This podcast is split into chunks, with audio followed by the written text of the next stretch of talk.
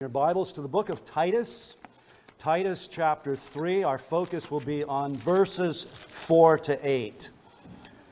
Titus chapter 3, Paul's letter to a young ministerial colleague who was on the island of Crete, which was a sort of a pioneer missionary setting for that young man.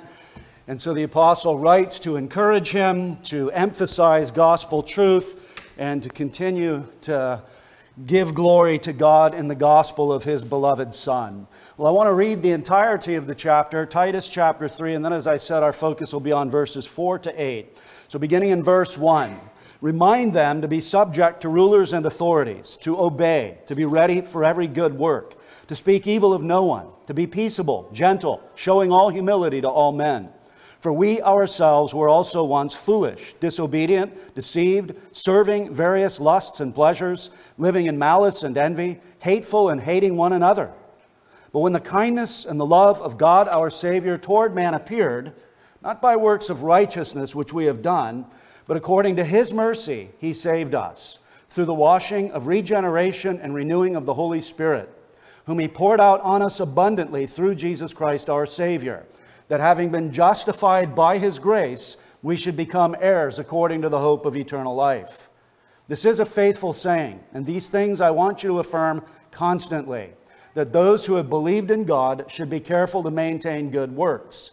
These things are good and profitable to men. But avoid foolish disputes, genealogies, contentions, and strivings about the law, for they are unprofitable and useless. Reject a divisive man after the first and second admonition, knowing that such a person is warped and sinning, being self uh, uh, condemned. When I send Artemas to you or Tychicus, be diligent to come to me at Nicopolis, for I have decided to spend the winter there. Send Zenas the lawyer and Apollos on their journey with haste, that they may lack nothing. And let our people also learn to maintain good works, to meet urgent needs, that they may not be unfruitful.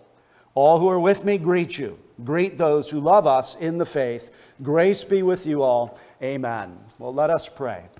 Our gracious God and Holy Father, we thank you for this beautiful day. We certainly re- recognize the, the righteousness and the glory and the majesty of God revealed in the created order.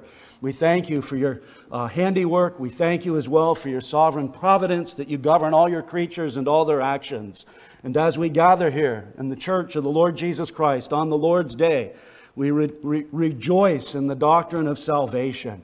We know, God, it's not we who have saved ourselves. It's not we who have helped you or assisted you in that, that undertaking, but salvation is by grace alone, through faith alone, in Christ Jesus alone. And we thank you for the privilege today to witness the baptism of two trophies of your sovereign grace. We pray that you would encourage each of our hearts and build us up in our most holy faith and God, for any and all who are here dead in their trespasses and sins, we pray that your Holy Spirit would come, that they would know something of that regeneration and that renewal and that justification by God's grace through the redeeming work of the Lord Jesus Christ. Forgive us now for all sin and unrighteousness. Cleanse us in his precious blood and guide us by the Holy Spirit. And we pray in Jesus' name, amen. Well, as I said, Titus was stationed on the island of Crete to set in order the things that were lacking. If you notice in Titus 1 at verse 5, Paul expresses that particular uh, concern. For this reason, I left you in Crete, that you should set in order the things that are lacking and appoint elders in every city as I commanded you. And then in our text, if you look at chapter 3, specifically at verse 8, at verse 8, he says, This is a faithful saying, and these things I want you to affirm constantly. I think the connection is simple. God calls men to function as elders in the capacity of the local church. We call them ministers of the gospel. And Paul's emphasis in verse 8 in chapter 3 is that ministers of the gospel need to minister the gospel. That's the primary calling. That's the primary emphasis. That's what God is concerned with in the churches of the Lord Jesus Christ. The proclamation of His truth, the law, so that men may see their misery and their deadness before a holy God, and the gospel, that uh, redeeming work of the Lord Jesus Christ to rescue needy sinners. So, as we focus on this particular passage this morning in verses 4 to 8, the word washing there at verse 5 does not refer to baptism. So I'm not going to preach baptismal regeneration this morning, but what we have in the waters of baptism is an external communication of what God does internally, recorded here specifically in verse 5. We'll see that in a few moments. But as we map out our passage in verses 4 to 8, there's three emphases I want to look at. First, the appearance of the love of God in verse 4. Secondly, the application of the grace of God in verses 5 to 7. And then thirdly, the affirmation of the Word of God in verse 8. So let's look first at the appearance of the love of God in verse 4. Notice, Paul tells Titus what the people of God in Crete are supposed to do. So in verse 1, he says, Remind them to be subject to rulers and authorities, to obey, to be ready for every good work, to speak evil of no one, to be peaceable, gentle, showing all humility to all men. And then he highlights what he and they had been prior to their conversion to Jesus Christ. Notice in verse 3 For we ourselves were also once foolish, disobedient, deceived, serving various lusts and pleasures, living in malice and envy, hateful and hating one another. In other words, there was a time when we could have never imbibed what God calls us to in, the, uh, uh, in verses 1 and 2. We were that. That's sort of a, a before scene relative to the Christian life.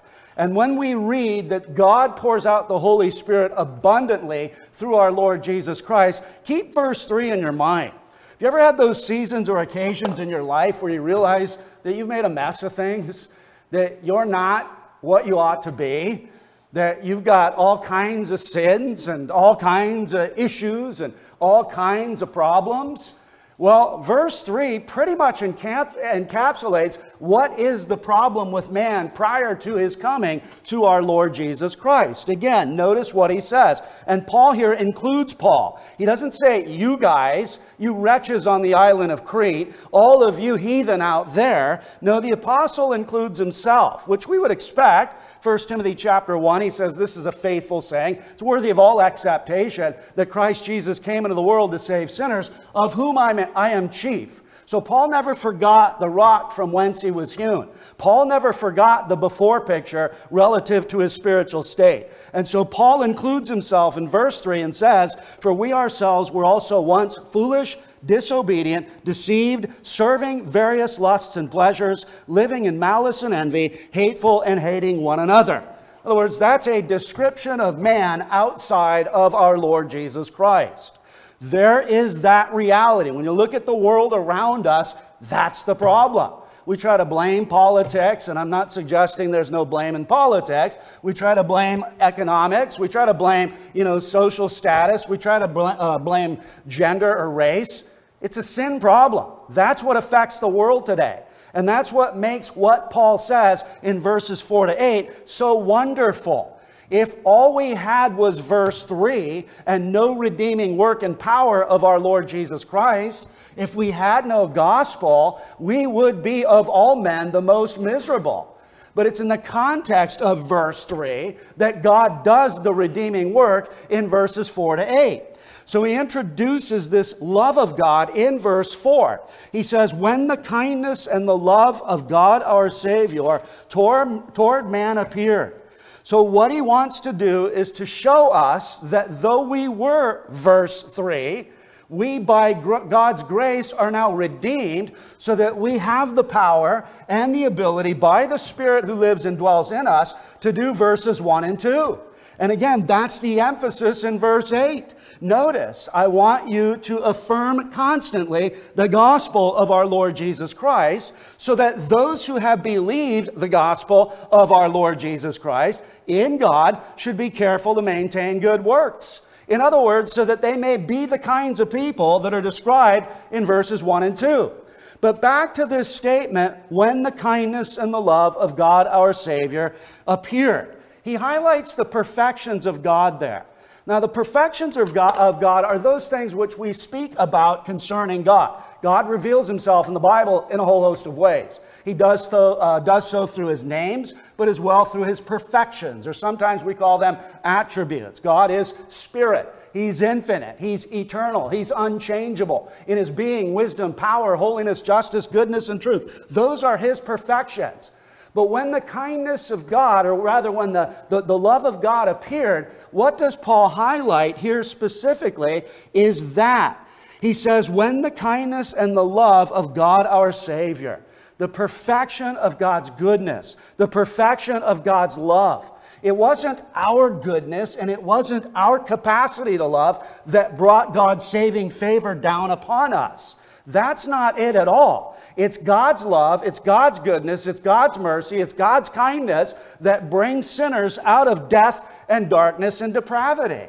Now, if you hear that this morning and you're not a believer in Jesus Christ, may I encourage you to listen, to pay attention, and to understand that God so loved the world that he gave his only begotten Son, that God demonstrates his own love toward us, and that while we were yet sinners, Christ died for us. In other words, the gospel reveals to us the love and the kindness of God toward needy sinners. So if your condition this morning is described or summarized in verse 3, don't throw up your hands in hopelessness, but rather flee to the Lord Jesus Christ in faith. Because that's the purpose for whence or for which the Son of Man came into this world, to seek and to save that which was lost. So Paul highlights that love of God that has appeared. But specifically, when he speaks in verse 4, I think he's referring to the Father. But when the kindness and the love of God the Father, our Savior. Notice the way that Paul uses this language interchangeably. Look at 2:13, looking for the blessed hope and glorious appearing of our great God and Savior, Jesus Christ. He uses that terminology uh, uh, synonymously because every work outside of God is done by the one true and living God. But there are times and instances in Scripture where certain works are applied to certain persons of the Trinity. Again, it's not like 33 and a third percent is taken up by the Father, 33 and a third percent is taken up by the Son, 33 and 30 a third percent is taken up by the Spirit. No, the works of God are done by the true and living God. The Bible at times appropriates specific works to one of the persons to demonstrate something to us about the glory of God Most High. So, here when he speaks about the love and kindness of God our Savior appearing, I believe he's referring to the Father. We see similarity in, in that statement I've already referred to in John 3:16. God so loved the world that he gave. Uh, Romans 5 8, God demonstrates his own love toward us as well. We see that reality in Ephesians chapter 2. Paul paints the picture in verses 1 to 3, what we looked like before we came to a saving knowledge of, uh, of Christ. And then he says, But God, who is rich in mercy. Brethren, friend, that's the God that we have to do with. He's not just a little bit merciful, a little bit kind, a, a little bit benevolent. He so loved the world now, the glory of that statement isn't seen in how good the world is. The glory of that statement is seen in how bad the world is. He so loved this mass of humanity that in the midst of it, he calls out of darkness into marvelous light those whom he has set his love upon. And so Paul is rehearsing that here. But then notice the time that this love appears. But when the kindness and the love of God our Savior toward man appeared. If you think about God's works in the Bible, it's good to sort of categorize them in three heads. First, He creates. Just look at the world around you today. Have you ever met an atheist? Well, where's the evidence for the existence of God? Just do like that the sun, the moon, the stars, the globe, the earth, the universe, mankind, the human hand. Where's the evidence for the existence of God? Where isn't the evidence for the existence of God? So, creation, God's sovereignty, God's power, God's wisdom, God's, God's glory is manifested in the created order. Then we speak about providence. This world is not haphazard, it's not chance. Justin Trudeau's, you know, prime minister because God is sovereign. That may be tough to square with us at times, but we recognize, recognize that. God was sovereign over Ahab. God was sovereign over Manasseh. He governs all his creatures and all their actions. God was sovereign over Nero. But the reality is, is that in that providence, he again demonstrates his wisdom and his power and his goodness. But it's in redemption. It's in salvation. Again, we see power, we see wisdom, we see goodness, but we can subset goodness in terms of grace and mercy. So, when does this love and kindness of God most vividly appear? It's at the incarnation of the Son of God. What Paul speaks of in Galatians 4 4. In the fullness of the time, God sent forth his Son, born of a woman, born under the law, to redeem those who were under the law. So, when does God's kindness and love most manifestly appear? It's in the babe in the manger. It's in the Word became flesh. It's in the Lamb of God who takes away the sin of the world. You want to see the love of God? Creation teaches, providence teaches, but redemption teaches in a way that those other works don't get at. Love is seen in the sacrifice of our blessed Savior. Love is seen in this mission of recovery and rescue and redemption that He undertook on our behalf. Love is seen in His life of perfect obedience. He was a man of sorrows, He was acquainted with grief. He says to one in his earthly ministry, The foxes have holes and the birds have nests, but the Son of Man has nowhere to lay his head. In fact, prophesying prior to his coming, uh, Isaiah says he has no form, no comeliness. There's, there's nothing about him that draws the eye, uh, uh, the physical eye. He didn't walk around with a halo. He didn't walk around with 18 inch biceps. He didn't walk around with a, you know, uh, an armament on him. He was a man of sorrows and acquainted with grief. Why? Because of love. Why does he go to the cross? He has love for his friends. He has love for his people, and he lays down his life for them. He says, No greater love is there than this, that I lay down my life for the sheep. And then that resurrection and current uh, uh, uh, session at the right hand of God. Scripture says, with reference to our beloved Jesus, that he ever lives to make intercession for us. Why is that? Because of great love. He is our advocate with the Father, even Jesus Christ the righteous. Why? Because of that great love. So, the love of God, the kindness of God is manifested in creation, in providence, but supremely and superlatively in the doctrine of redemption, in the gospel of our salvation, in that empty tomb, in that risen Lord, in that blessed Redeemer, in that advocate with the Father. And that love is not just minuscule, it's not just a little bit, it's not just a, a, a, a few people that may experience. The scriptures tell us that there's a great multitude in the age to come that praise God Most High for the salvation that they enjoy. So don't vote yourself out or don't consider yourself, well, I'm, I'm unreachable. I'm an abundant sinner. Well, bless God, there's abundant grace to be had in the Savior. So the apostle contrasts what we were, verse 3, and he now demonstrates what we are, and he predicates this or states this as co- uh, uh, connected to the love of God. But then notice the application of God's grace. So we ask the question well, well, God's love was manifest, God's love appeared specifically and supremely in the incarnation, but, but let's just kind of flesh it out a bit. You know, sometimes husbands or wives, they might say something like, do you love me? And I don't know that that's necessarily, you know, calling into question their credibility, but it's nice to hear once in a while. And then if they're a bit, you know, even more ambitious, well, well why? Again, maybe it's that inner desire to be praised for something. I don't think that's always a good thing, but well, I love you because you take out the trash. Or I love you because you cook delicious meals. I love those aren't bad things, brethren. I mean, it's good to have some schlub to take out the trash and somebody good to cook a good meal. But we kind of like to know the answers or reasons, or, or, or, or, or rather the descriptions or the demonstrations of that love. Again, generally, God so loved the world, but he gave his only begotten Son. Romans 5 8, God demonstrates his own love toward us, and that while we were yet sinners, Christ died for us. So, what Paul is doing now, he speaks of the love of God having made its appearance in the incarnation of the Son. And now in verses 5 to 7, he gives us the, the details. He, he sort of draws it out, he, he applies it for us so that we can stand in awe that what we were, verse 3, has been overcome by the love of God in a particular and concrete way through the redemptive work of, of Jesus Christ. So that's what he does. Now, notice specifically three things here in verses 5 to 7. I want to look at the fact of salvation, secondly, the basis of salvation, and then the means involved in salvation. But note the fact. Verse 5 Not by works of righteousness, which we have done, but according to his mercy, he saved us. Now, verses 4 to 7 are one sentence. Now, they're not, I don't think, in the English version, but in the Greek it's one sentence.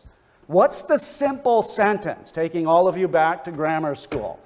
Talking to kids who probably already know this. When you look at a big long sentence, what's the first task in trying to understand the big long sentence? Find the simple sentence. Because oftentimes you have a simple sentence and you have a bunch of words around it just describing that simple sentence a little bit more. And that's what Paul is doing here, specifically in verse 5. The simple sentence is right about the middle of verse 5. Those three words, He saved us. That's Paul's emphasis. The love and kindness of God appeared at the incarnation. The first concrete way that we know that He loves us is that He saved us, which, in light of verse 3, is truly mind blowing, isn't it? Remember, Jesus says, I didn't come to call the righteous, but sinners to repentance. Luke 15, all the tax collectors and the sinners drew near to hear him. It's almost as if God has in his mind the salvation of horrible people. Yeah, that's exactly right. Ask anybody you're sitting around this morning that has faith in the Lord Jesus Christ. Describe yourself prior to your conversion in one word. Horrible would probably be right at the top. They might even say, It's that way now, but by the grace of God, He deals with my sin, He supplies the Spirit, and He keeps me on track. So the verse 3 backdrop is the, the, the, the, the context in which he saved us. Now, this is a common refrain in Scripture. It's always intrigued me that people come to the Bible for some of the weirdest things. I remember years ago there was a famous preacher, and not, not reformed, but sort of, you know, in the broader evangelical world, and, and I think he wrote a book on the Daniel diet.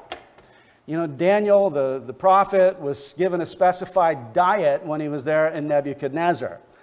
Now, I'm not suggesting we can't learn something from what Daniel imbibed, but I would suggest that if you're getting diets out of the book of Daniel, you're missing the point. Or you've probably heard David at the Valley of Elah facing Goliath. Well, there's a story calculated for you to overcome your personal giants. No, it's not. Or we want the Bible to speak to quantum physics, or we want the Bible to speak to auto mechanics, or we want the Bible to speak to just about everything. Do you know what the constant refrain of Holy Scripture is? He saved us. The Bible is a book about the redemption of God through His Son, the Lord Jesus Christ, to bring glory to Him. That's what the Bible, again, we can learn things about math and history and science and all those sorts of things. But if we're searching the scripture for non redemptive ends, we're missing the entirety of God's Word. So, this simple sentence is all over scripture. Remember Jonah, chapter 2, verse 9. He says, Salvation is of the Lord. Or Jesus at the, the, the, the, the time when he calls Zacchaeus down from the tree. And everybody grumbles and they murmurs. Why? Because sinners were no different then than they are today. We hear about a notorious sinner getting saved. We say, well, that doesn't seem right. He's a pretty bad guy. He's a horrible specimen of a human being. Well, that's how they responded with Zacchaeus. So Jesus seizes upon the opportunity and says, The Son of Man came to seek and to save that which was lost. I didn't, I didn't come for the righteous. Doctors don't visit the healthy, they rather go to the sick. Jesus comes to the dead. The mission of God, the love of God, is demonstrated in that wondrous work. Ephesians 2 8, for by grace you have been saved through faith, and that not of yourselves.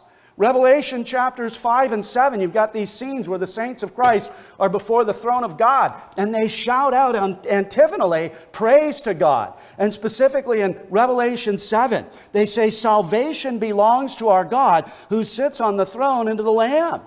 They don't say, Thank you for the Daniel diet. I was really able to curb my appetite and lose a few nasty inches. That's not the point.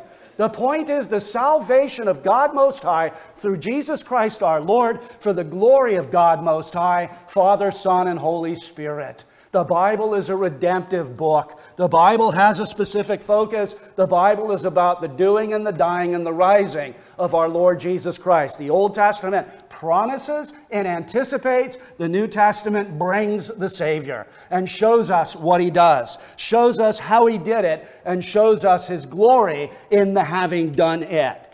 So Paul says He saved us. But then notice those words around it now become very necessary to understand. He first gives a denial and then an affirmation. So remember, the simple sentence is, He saved us. Well, how did He save us? Did He do it because we were savable? Did He do it because we had a lot of good works accruing? Did He do it just to kind of meet us halfway? No. There's a denial at the first part of verse 5. Notice, not by works of righteousness which we have done. It's not by works of righteousness which we have done. There's no sort of cooperation in the matter of salvation. Well, if I do 50 good works in 19 or 2024, 19, wow, where'd that come from? 2024, well, then God will reward me in December with this great salvation. We treat God as if he's a, you know, a bartering agent. We treat, treat God as if, you know, we'll do and, and, and then you do, and we'll sort of meet at, the, meet at the table here, we'll write it on the note, we'll pass it back and forth, and we'll come to the terms.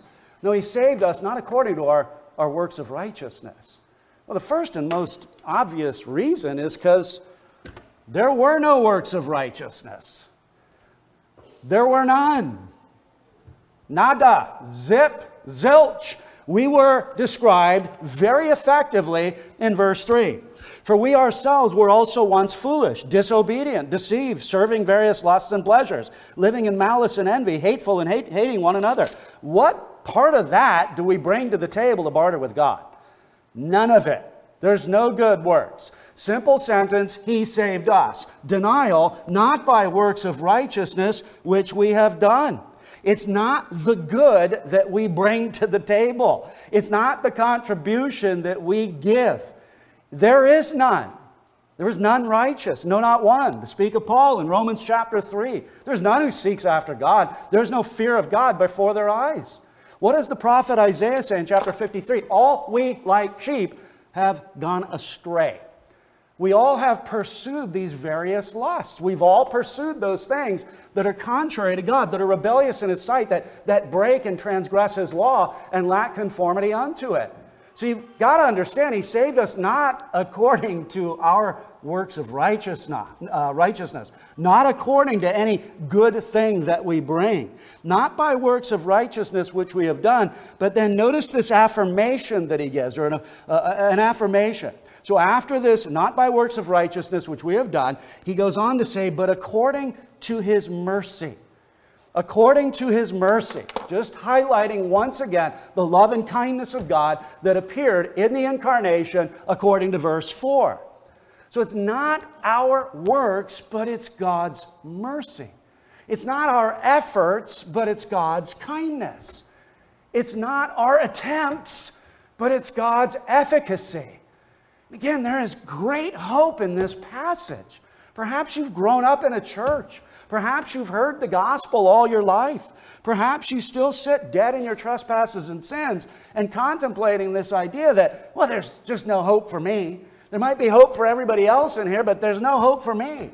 Well, I would encourage you to reconsider that.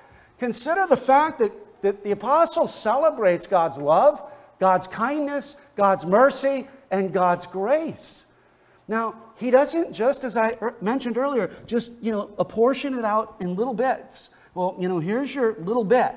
In verse 5, he's going to talk about pouring out the Spirit abundantly was reminded of John Newton. He says, I'm a great sinner, but I serve a great Savior. Or again, Paul in 1 Timothy 1 trustworthy, uh, uh, uh, faithful saying, worthy of all acceptation, that Christ Jesus came into the world to save sinners of what? Of whom I am chief. Brethren, friend, there is hope to be had in this God.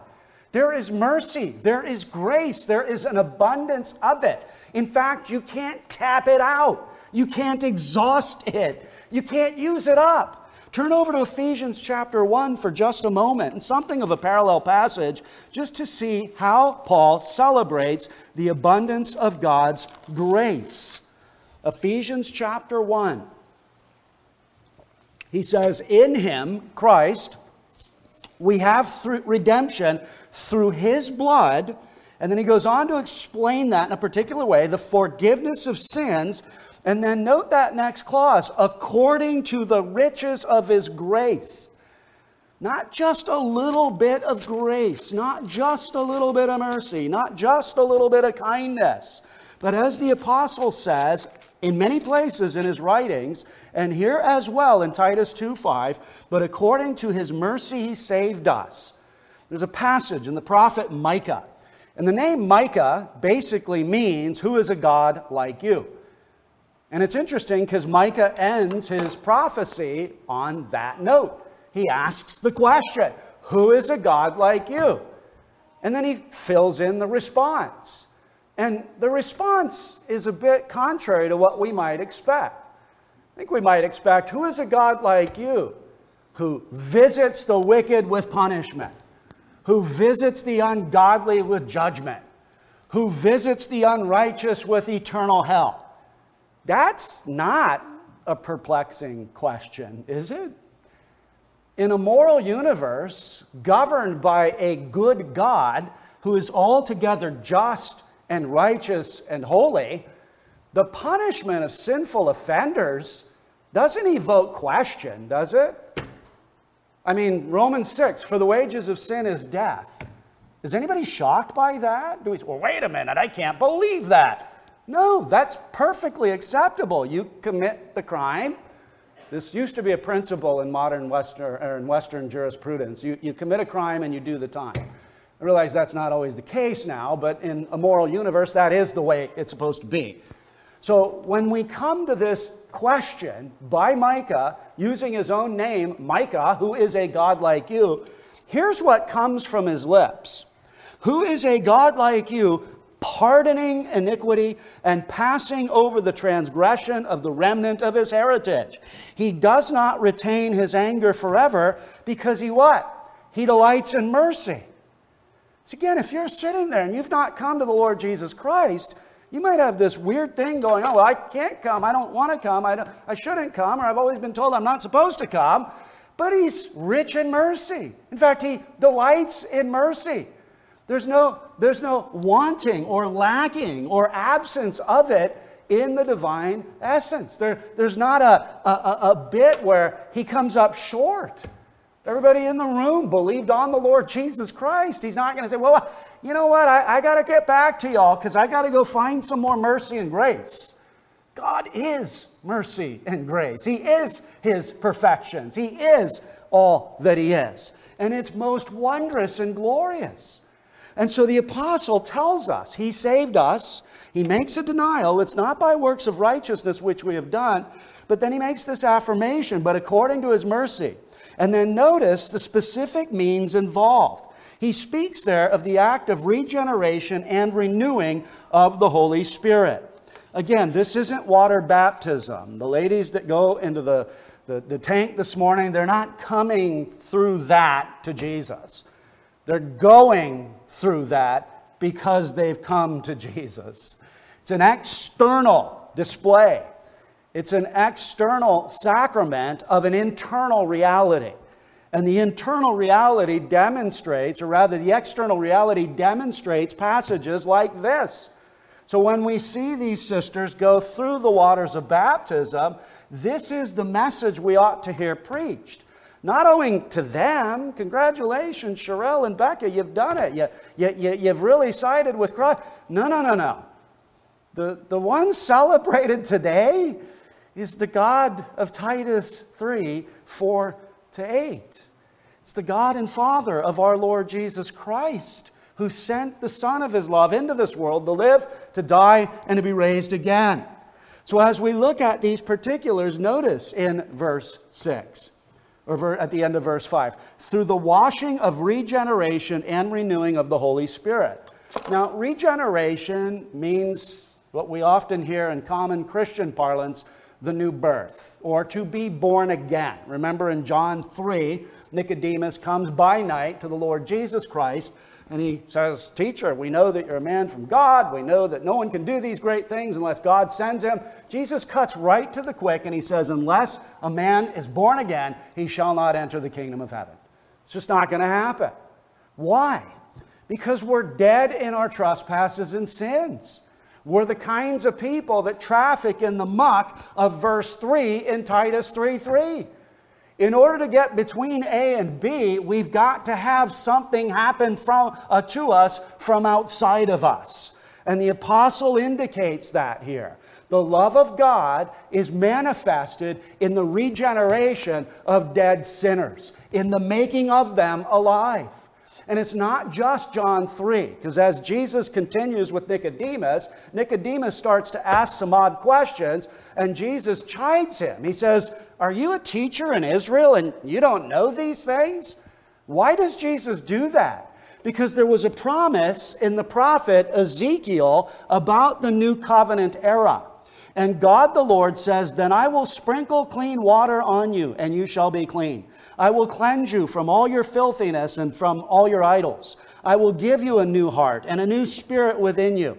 I will take the heart of stone out of your flesh and give you a heart of flesh. I will put my spirit within you and cause you to walk in my statutes, and you will keep my judgments and do them the washing of regeneration and renewal by the Holy Spirit points to that divine work of God, wherein He causes a man, a woman, a boy, or girl to be born again, so that they may pass from death unto life. And when they, by grace, are born again, they're granted the graces of faith and repentance. And you see that movement in our very text.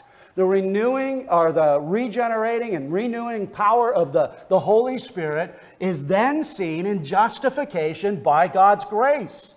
Notice what the apostle says there. So we've got the Holy Spirit who regenerates us. We've got the Holy Spirit who renews us. He makes us alive. And then in verse 6, he says, Whom he poured out on us abundantly through Jesus Christ our Savior, that having been justified by his grace, we should become heirs according to the hope of eternal life. So we receive the Spirit. We're made alive. We have now the ability, by God's grace, to believe the gospel. So when these ladies go into the baptistry, that's what's being declared. That's what's being evidenced. And that God gives these good gifts shows His love. That God gives these good gifts prolifically shows His love. That God will station a great multitude on that day that no man can number argues there is hope for the most notorious sinner who hears the gospel of Jesus Christ our Lord. That bit in Luke 15, when all the sinners and the tax collectors draw near to him to hear him. How do the Pharisees respond to that? The Pharisees, they look down their big noses and they say, This man receives sinners and eats with them. That's their complaint. They don't like the thought that all the tax collectors and the sinners are drawing near to hear him. Well, I've often thought about myself being one of those tax collectors and sinners. I'd want to know how Jesus responds, wouldn't you? If he's accused of receiving to himself sinners and tax collectors, as a sinner, not a tax collector, but a sinner, I'd want to know what's his response? What's he going to say? Is he going to disown that claim and say, oh, no, I don't. I, I don't receive sinners. I don't receive tax collectors. I'm just like you, Pharisees. They're filthy, vile scum, and I want them far, far from me. Is, is that how he responds? No, Jesus responds threefold. He says he's like a shepherd who loses one of his sheep and leaves the 99 grazing in the meadow to go find that one. If I was a sinner or tax collector, I'd say, wow, that, that sounds good. And when he finds that sheep, what does he do? Does he give it a few in the side just to teach it that it never does that again? Does he? Does he pinch it? Does he hobble it Does he cut off a little sheep foot so that sheep can never wander astray? He puts it on his shoulders and he returns to his fold rejoicing. And then Jesus says, He's like a woman who loses a coin. What does she do? Does she say, Well, I've got nine others? No, she moves the furniture. She gets the broom out of the closet. She starts looking for that coin. Why? Because that which was lost, I want to find. And, and when she does it, she tells her friends, and, and what's the response? There's, there's great rejoicing. And then Jesus says he's like a father who had two sons. And one of the sons says, Father, give me my share of the inheritance right now. I, I want to go do my thing. I, I want to go out and sow my oats. I want to go, I want to do my thing. He's basically saying to the father, You're better off to me dead than alive. Isn't that when an inheritance typically comes? So the father gives him that share of the inheritance. So what does the son do? Oh, he goes out and he invests, he does good deeds, and he, no, he squanders it through wretched living, vile, wicked living. And he's at the point where he's, you know, with pigs and slopping the pigs and wanting to eat the pig's slop. Thankfully, I've not been at that point, but I think it's a point I want to avoid as far as I'm able because pigs will eat anything, and I'm sure the smells emitting from that bucket were enough to suggest I don't want to eat that, but if I was hungry enough, I, I guess it would look tasty. So, so what happens? The boy comes to himself, not to Christ. The boy comes to his senses, not to God, and he reasons, as we often do. Well, first he goes to try to find some help that's not God. And then he says, I, I know what I, I'll, I'll do. And typically we refer this as to his conversion. I don't think he's converted at this point. I, I know what I'll do. I'll, I'll go back to my father's house. I'll cast myself on his mercy, and I'll become one of the day laborers. That way I get three hots and a cot. I'll at least be looked after. I don't have to, you know, crave or covet pig slop. So I'll, I'll, just go cast myself on his mercy. Again, not savingly, not salvifically, not because he's seen the error of his ways. No, his belly's pinched and he wants good food. So what happens? You, you know the story. If you've been in our church, you know this story a lot. The, the father on the porch sees the son when he's a long way off. As Spurgeon says, he looks through the telescope of love. And what does the father do? The father runs to him. Does he run to him to hobble him, to punch him in the stomach, to chide him for the, the public scandal that he's created in their little village? That's not what he does. He falls on the boy, he kisses the boy, he brings the boy home. This is his conversion. And it's symbolized in that coat that he places upon him, that ring he puts on his finger. And then the other boy, the other son, he's the Pharisee in the story. What's his response? Well, I never got that. I never got a fatted calf. I never got all these benefits. How does God the Father respond to him?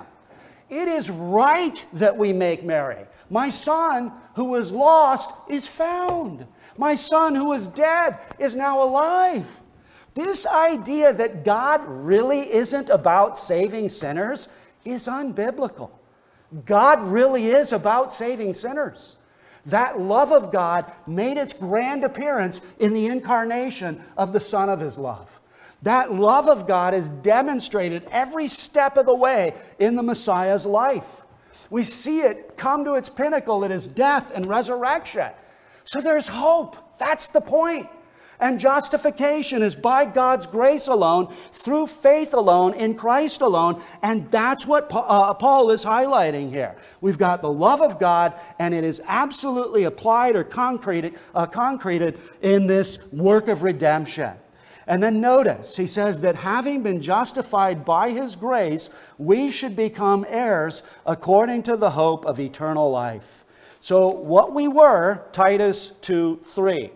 For we ourselves were also once foolish, disobedient, deceived, serving various lusts and pleasures, living in malice and envy, hateful and hating one another. And now, what we receive, the promise of eternal life, again, it's not owing to our moral, behavioral change. It's not owing to what we've accomplished. It's not owing to how we've performed but it's through the washing of regeneration and the renewal by the Holy Spirit. who was poured out abundantly through Jesus Christ, so that being justified by his grace, we have this blessed hope of eternal life. So when these sisters go into that water, that's the message that's communicated. Not kudos to you for deciding for Jesus and now going to get baptized, but glory to God Most High, from whom all blessings flow namely, the powerful redeeming work of God seen and affected by the Lord Jesus Christ. And then notice the affirmation of God's word on the heels of this statement. So, verse 8, this is a faithful saying. There are several faithful sayings in what we call the pastoral epistles, 1st and 2nd Timothy and Titus. And some suggest that this is a faithful saying applies to what follows. This is a faithful saying, constantly affirm people to do good works. I don't think that's the faithful saying. I think the faithful saying is verses 4 to 7. The faithful saying is the gospel of our salvation. The faithful saying is that He saved us, not according to our works of righteousness, but rather according to the riches of His mercy. That's the faithful saying that needs to be proclaimed by faithful ministers. That gospel of Jesus Christ ought to occupy center place in any church of the Lord Jesus. Again, the Bible is a big book. It does speak to a lot of things. There are principles of Christian ethics. There are, you know, practical applications of the gospel. We're working through that in our, in our studies in the book of Ephesians, there in chapters 5 and 6, husbands and, and wives, children and parents. I'm not suggesting those things are absent, but the central, focal point of God's book is God's Son and his life, death, and resurrection. So Paul says, This is a faithful saying, and these things I want you to affirm constantly. I've heard people before say, You know, at my church, I don't ever preach the gospel. Why is that your church? It's like, I take my car to the mechanic, but he doesn't fix it. I go to the lawyer, and all he ever tells me is, You're guilty. I go to the doctor, and he diagnoses me and then says, Well, too bad for you, which I understand is pretty much the case for lots of medicine today. Why would we go back? The gospel is to be maintained constantly, not just for unbelievers, such that they'll get saved but, brethren, is there anything more needy for you, needful in your life, than a good dose of Jesus Christ and his life and his death and his resurrection? Is there anything calculated out there to promote what Paul then goes on to say than that? And again, notice the specific order. This is a faithful saying, the truths of verses 4 to 7, and these things I want you to affirm constantly, the truths of verses 4 to 7, so that those who have believed in God should be careful to maintain good works. Notice, not the inverse, go do good works and then you experience the love of God. Now, the gospel is you experience the love of God by God's grace through the regeneration and renewing power of the Holy Spirit. You're justified freely by God's grace through faith in Jesus Christ. That is the condition. The consequent is then engaging in good works. See, man's religion puts good works as the condition. If I do such and such, if I go to such and such, if I stop engaging in such and such, then God will reward me with eternal life. That's the religion of the devil and man. The religion of God's grace is I save dead sinners. Not me, God saves dead sinners according to the riches of his mercy, his grace, his kindness, through the effective power, or the, the work rather, of his Son, through the power of the Holy Spirit. He saves us so that now we'll be careful to maintain good works. It's a consequent, it's a fruit it issues from the fact that we have been justified by God's grace through faith in Jesus Christ. So if you're a verse 3 kind of guy or girl right now, the answer isn't get better, fix it. Stop doing this, stop going here, stop seeing that. No, the answer is to look unto the Lord Jesus Christ in faith, to, with the open hand of faith, receive redemptive benefit in all of its blessed profuseness. This God of love and mercy and grace runs from the porch, falls on sinners, kisses them, puts rings on their fingers, robes on their backs, and orders the slaying of the fatted calf. There is everything in the scripture this morning to argue that you come to Jesus, you believe on Jesus, and you will be forgiven. You will receive a righteousness by which you may stand in the presence of God. Paul's order is conspicuous, justified by God's grace, so that those who have believed in God should be careful to maintain good works. These things are good and profitable to men. I take the these things back to verses 4 and 4 to 7. We don't need to be told that our good works done to men are good for them. No, if I hand you a bag of money, you don't need me to say, this is a good thing. Well, of course, I'm holding a bag of money. No, the things are the things of verses 4 to 7. So, this is the emphasis. These things are good and profitable to men. The fact that they hear of Christ, the fact that by God's grace they believe in Christ, and the fact that they now are inheritors of eternal life. In conclusion, we ought to appreciate God's perfections we ought to appreciate God's triunity. The Father, uh, the love of God the Father appears in the sending of the Holy Spirit based on the work of the Lord Jesus Christ, one true and living God who exists eternally as Father, Son, and Holy Spirit. All of the works outside of God are attributed to that one true and living God but there are times that the Bible appropriates to persons in the Trinity specific things so we can stand in awe and marvel and amaze at, uh, uh, be amazed at our great God. And then, as far as the doctrine of baptism, I want to make sure I'm sensitive to the occasion and to the young ladies that are identifying. I sometimes say ladies, I didn't want to call you girls. Um, um, but it, as I've said in the past, and bless God, we've had a few baptisms recently. It is a privilege of the ministry in the church to be able to speak with converts, to talk to them about their testimony, to be encouraged in my own heart about that testimony, and then to hear them want to identify publicly with our Lord in the waters of baptism. It is a real blessed privilege.